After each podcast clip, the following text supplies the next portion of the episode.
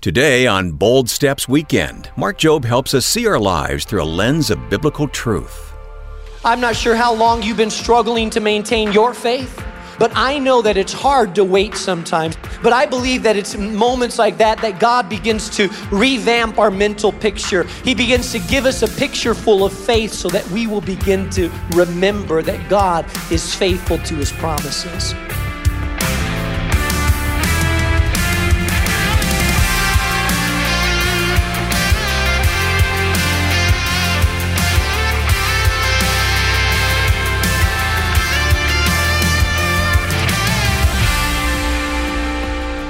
When you consider your own self image and what you believe about yourself, is it based on the truth of Scripture or the influence of the world? Welcome to Bold Steps Weekend with Mark Jobe. Mark is senior pastor of New Life Community Church in Chicago, and he's also president of Moody Bible Institute. I'm Wayne Shepherd. Last time, Mark began a crucial lesson on the subject of self image, revealing how some of the things we believe about ourselves are more than just untrue, they're destructive. So, if we want to live the way God intended, we need that storyboard we have for our lives to be founded on the truth of God's Word. To learn more about this important topic, let's join Pastor Mark Jobe for part two of his message. It's titled Re Envision Your Life Story. Faith is saying, I know I haven't seen it yet. But it's as good as done because if God has spoken it, I know 100% that it's true, even though I can't feel it or touch it now because I trust the character of God. Hebrews chapter 11, verse 1 says, Now faith is confidence in what we hope for and assurance about what we do not see. What I've discovered is that a lot of people allow their mental image of who they are and where they're going to be dictated by their circumstances instead of dictated by the Word of God. I'm not sure who or what has dictated your storyboard. But if your storyboard is not created in faith by the Word of God, then I know that your storyboard is not right. There may be a young woman listening to my voice via radio or even in this auditorium that you're in an abusive relationship right now and that your, your boyfriend has told you you're no good, you're worthless, you deserve to be hit, you're a failure. If you didn't behave the way you behave, I would never strike you or cuss at you or treat you this way. But because of who you are, this is what you get. You deserve it. You'll never get anything better than this. No one will ever want you. No one will ever love you. No one will ever see worth in you. I'm as good as it gets. You better be glad you have me. And they've brainwashed you into thinking that that is your story. And you live with this mental picture without understanding that what God has said over you is that if you have come to know Him, that you are washed and cleansed, a woman of dignity, virtue, value, worth, made in the image of God. Someone that deserves a lot more, walks with a lot more. If you see yourself in that image, if you begin to embrace the fact that you're a woman created with dignity and value because the image of Almighty God has been deposited in you, then you see yourself in a different way. Who has shaped the image of who you are? Who is writing your story? Who is lined up your storyboard? If it's not the Word of God, then chances are it's lies coming from somewhere that's created our storyboard. So, our challenge is that we have to believe the Word of God over our circumstances. We have to start believing what God says over us more than our circumstance say over us. You may come to me and say, Pastor, I've sinned so much. I have a past. I, I don't think I can ever get rid of the stain that's on my soul. I've done things that are unthinkable. I've betrayed people, lied, I've hurt people, and I don't think my soul can ever be cleansed. I've had people tell me that. I had a guy one time stop me in the hallway of this church and he said to me, I have something to tell you, Pastor. He said, You know, I've served time. I said, Yeah, I know you served time. He said, Do you know why I serve time? I said, Not really. I try not to ask. He said, I serve time because I killed someone. He said, I live with that haunting guilt every day of my life. I don't know if God could forgive me. I said to him, Listen, I don't know the circumstances. And I'm sure you cause a lot of pain to some family. But I know this there is nothing that you could ever do that the blood of Jesus cannot wash and cleanse away. You see, I know that without a shadow of doubt. Now, there's consequences, and you had to go to jail because of it. But if your sin is greater than the blood of Jesus, then it means that there's sin that not even God can wash away. And my Bible says that the blood of Jesus has power over any sin, background, damage, failure, mistake in our life. There is nothing that the blood of Jesus Christ cannot utterly wash away. The Bible says, though your sins be as scarlet, I can make them as white as snow. And so you may feel like you're not forgiven. But that's when you need to go to the Word of God. And if you've repented and received Christ and repented of your sin and turn, turned around, the Bible declares over you, you are forgiven. You may not always feel like a child of God, but if you've given your life to Christ and the Holy Spirit lives inside of you, you are a child of God. Listen, whether you feel like it or not, it doesn't take away the fact that you're a child of the living God. You need to believe the word above your circumstances.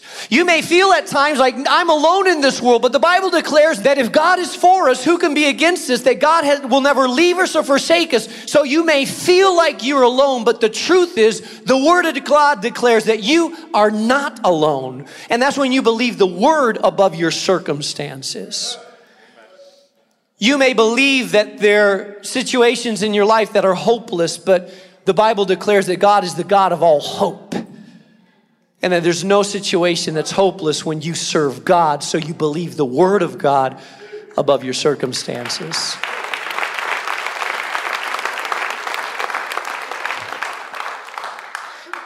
Now, I know this is very difficult to do, especially if you've been in a long waiting room. And you say, Pastor, well, I've been waiting for a long time. And it gets really, really, really hard to wait a long time, which leads me to my third point. Not only do we need a fresh awakening and faith to believe the word above our mental picture, but we also need perseverance to maintain confidence even when it doesn't match our circumstances. You see, when God speaks to Elijah, he says, Elijah, I love what he tells him. Elijah complains, gives him his story, and God looks at Elijah and he says, Elijah, go back the way you came.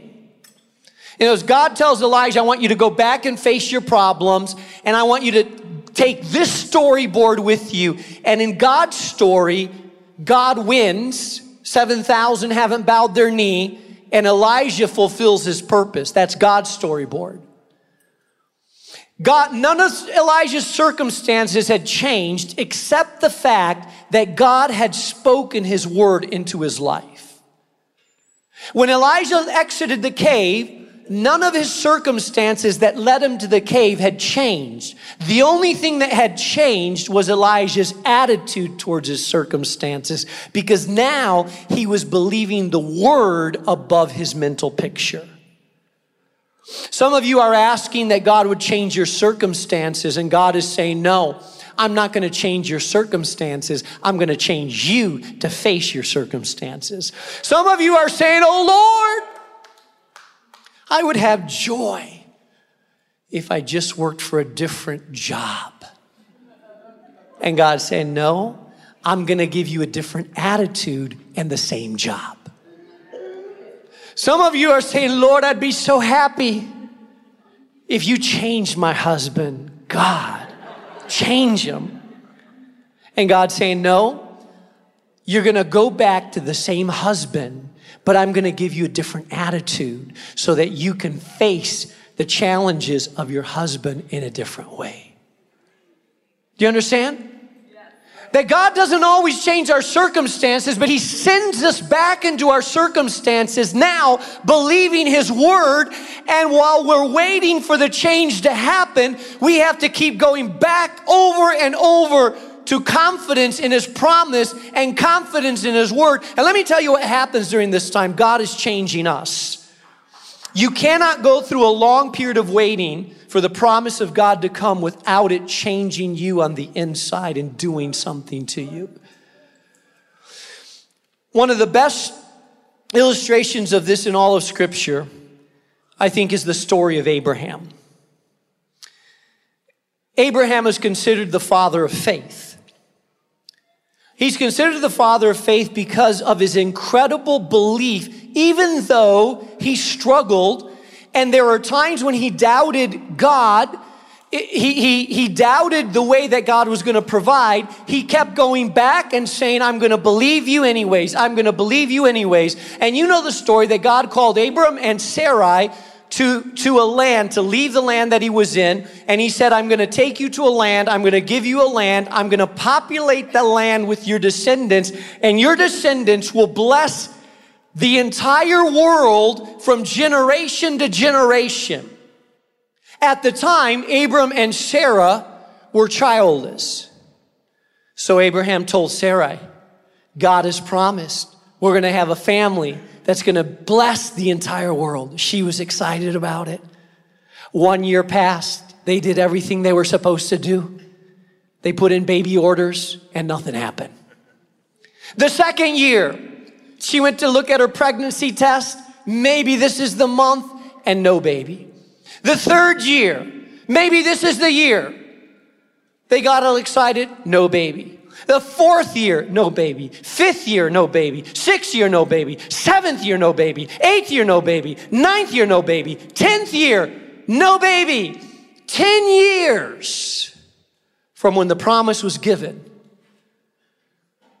Abraham started to get a little discouraged. He told God, Well, God, maybe you want to make my inheritance happen through my servant. And so he said, Maybe through this servant my descendants will come. And God said, No, your descendants will come from your own loins, from you. They'll come out of your descendants. This is not the way. Abraham struggled and in their struggling halfway through this process, Sarah said, I'm never going to have a baby. Why don't you take my servant girl and have a baby with her? Maybe God will use her to create descendants. And sure enough, she got pregnant. But God said, That is not the way that I'm going to bring about descendants. I promised you, and I will keep my promise. 24 years later, Abraham and Sarah still did not have a baby. How long have you been waiting? How long have you been fighting in faith for the things that you're believing God for?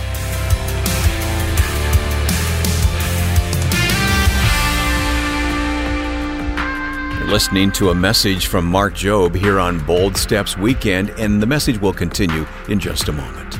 First, I want to invite you to join a very special trip that Mark will be taking in just a few months. This May, Mark, Dr. Crawford Loritts, and Dr. Michael Rydelnik are taking off on a 10 day messianic adventure through the heart of Israel.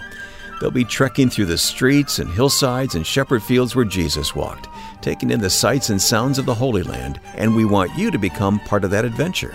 To register and learn more about this incredible opportunity, visit our website, boldstepsweekend.org. Now, back into our message from Mark Jobe. It's titled Re Envision Your Life Story.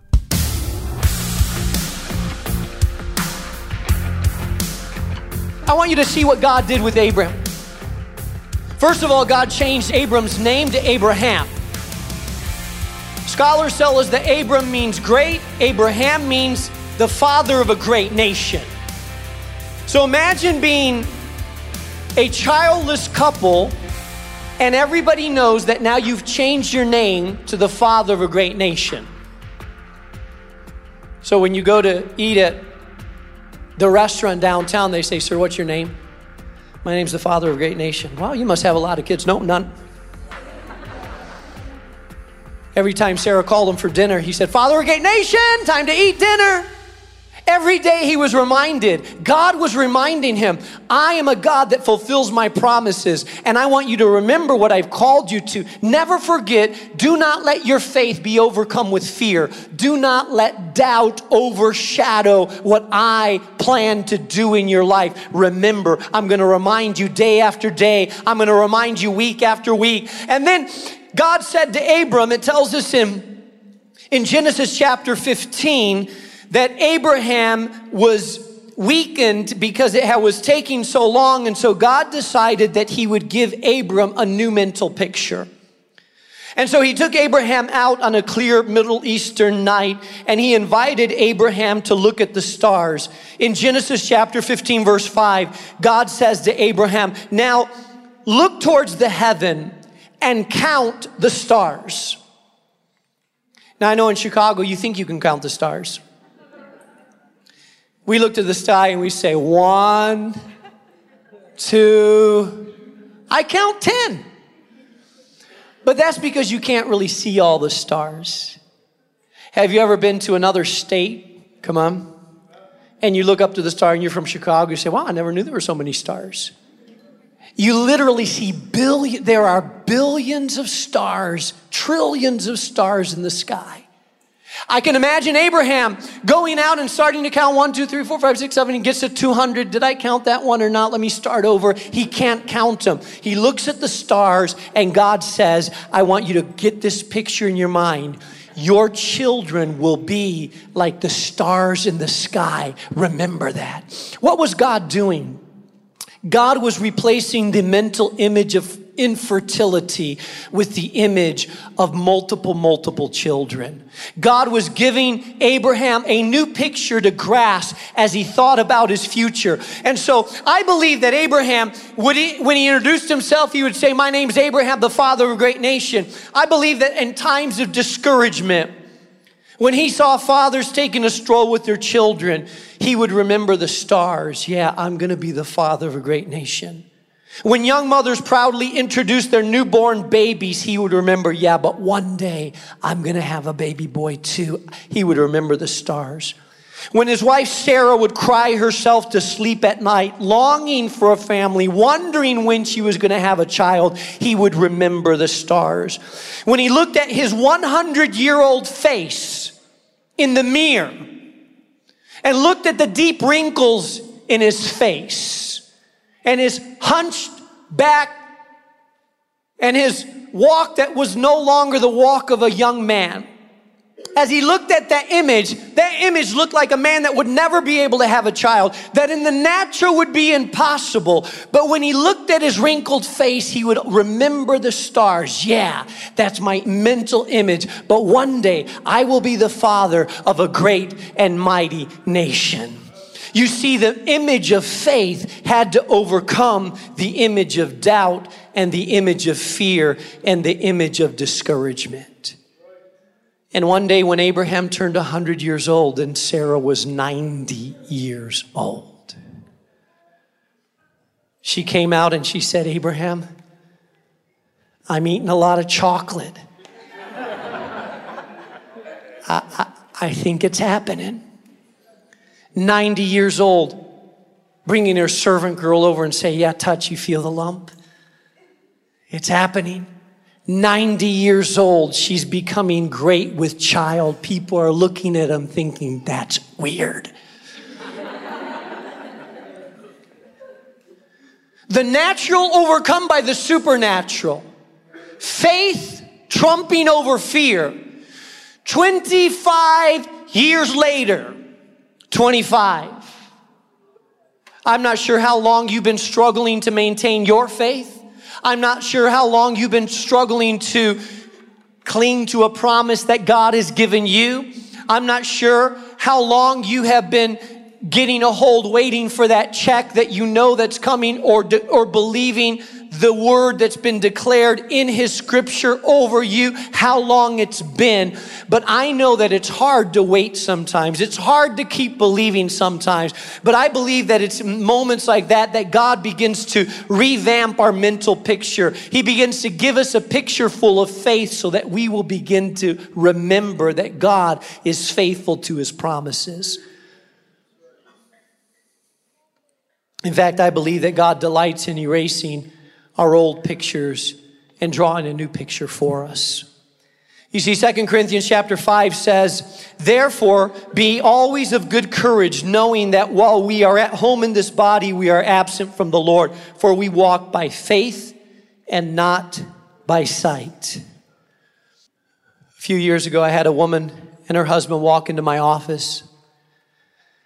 When she got married, she was all excited, full of vision and hope for her marriage.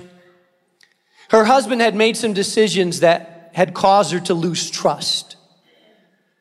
And she sat in my office and she said to me, I don't know what, I don't feel I can gain trust again. I feel like a bruised, battered, broken bride. I don't have a clear image that our marriage can be a reflection of God and that we can serve God together and really go into the future together. I try to believe, but I just don't see it anymore. I've lost the radiance, she told me. I could tell she was sincere and I could tell her husband was genuinely wanting to go forward. I walked over to my office wall and I said, I'm going to do something a little strange here, but I'm going to this is the image that you have a bruised, battered, broken bride. I want just just to erase it for a moment. Can you do that? I'm gonna erase it there. So I, I move my hand over the wall as though I were uh, erasing that picture. I said, I don't believe that picture is from God. I believe that picture was birthed in a moment of fear, in a moment of discouragement and disappointment. That's not a God picture, that's a fear filled picture. Now, I'm going to tell you the picture that I see in you. I see a woman sitting in front of me that is bruised, but is a brave, bold, beautiful warrior woman fighting for the destiny of her marriage. And the battle's intense, but she's battling for the destiny of her marriage. And so, what I see, oh, I see a warrior woman that says, This is my family, and it's hard, and I'm discouraged, but I'm gonna fight for the future of my family until I see God deliver my family into what He called us to be. That's the image that I see, and I believe that that's what I see in you, and I believe that that's what God is speaking in you. And she walked out of that office. Said, I'm going to try to keep that image in my mind. I'm happy to say they're doing great right now. She fought for her marriage and they came out of that season, but, but she had to change the mental picture that she was living with. I don't know what mental picture you're living with. Some of you have pictures in your mind that have been painted in moments of crisis, discouragement, or fear. Today, God is saying, I want you to erase the image that you've been living with. And I want you to allow my Holy Spirit to draw a new image in your mind that's built and painted with the brushstrokes of faith and the promises of the Word of God. And to begin to trust the promises that God has spoken over you and not your fear filled imagery.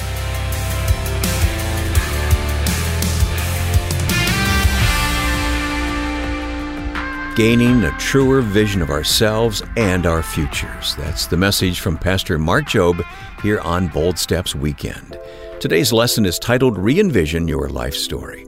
And if you've been feeling stuck in a place of negativity and doubts, questioning the goodness of God's plan for your life, there's a special resource we'd like to send you. It's a book written by Mark that's designed to go hand in hand with his teaching series. It's called Unstuck Out of Your Cave and Into Your Call. In this inspiring resource, Mark reveals seven biblical principles that will help you identify the spiritual snares that you may have fallen into and what you can do to break free and get back on track.